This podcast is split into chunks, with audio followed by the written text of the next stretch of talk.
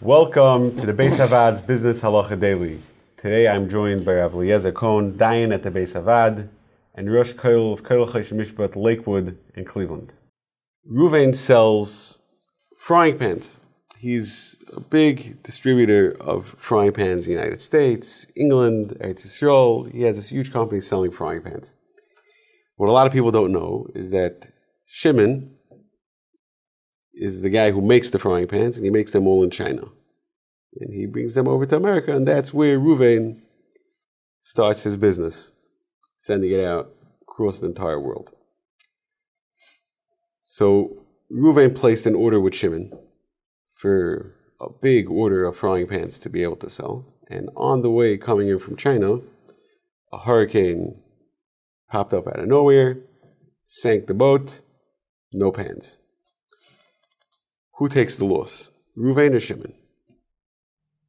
So the the question is first of all, how were the frying pans, like you're saying, how were they purchased? So generally speaking, there are various forms of kinyanim in today's market, which we're going to discuss in Hashem in the coming shiurim.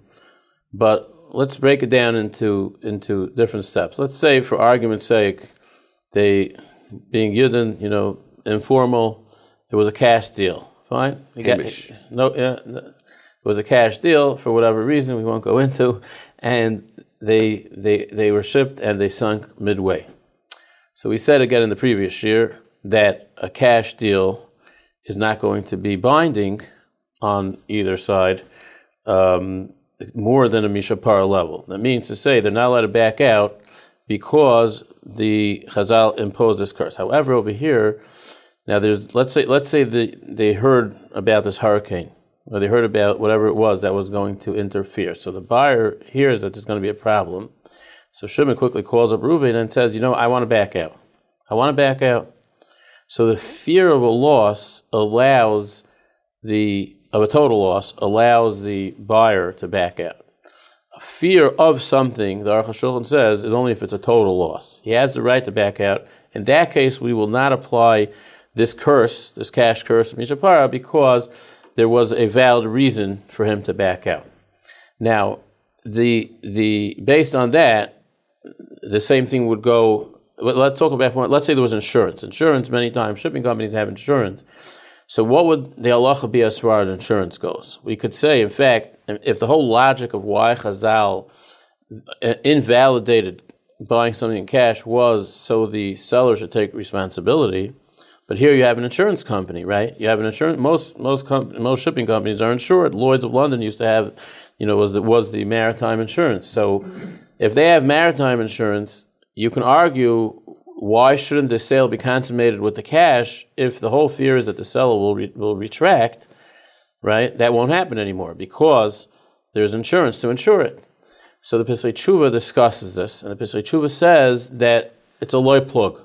We don't we don't get into the nitty gritty of it.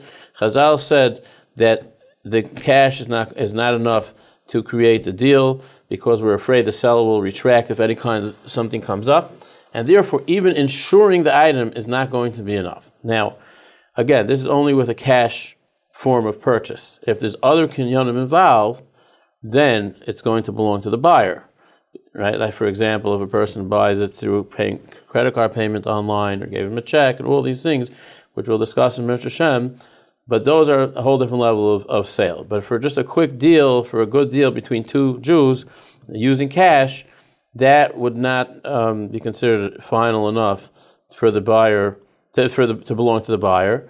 And, uh, and even the Mi Shepara would not exist in a case where there was a, a loss that was foreseen and coming up and he wants to back right. out from it. If you enjoyed this video and would like to receive more like it, or to sponsor a future video, please visit beishavaad.org.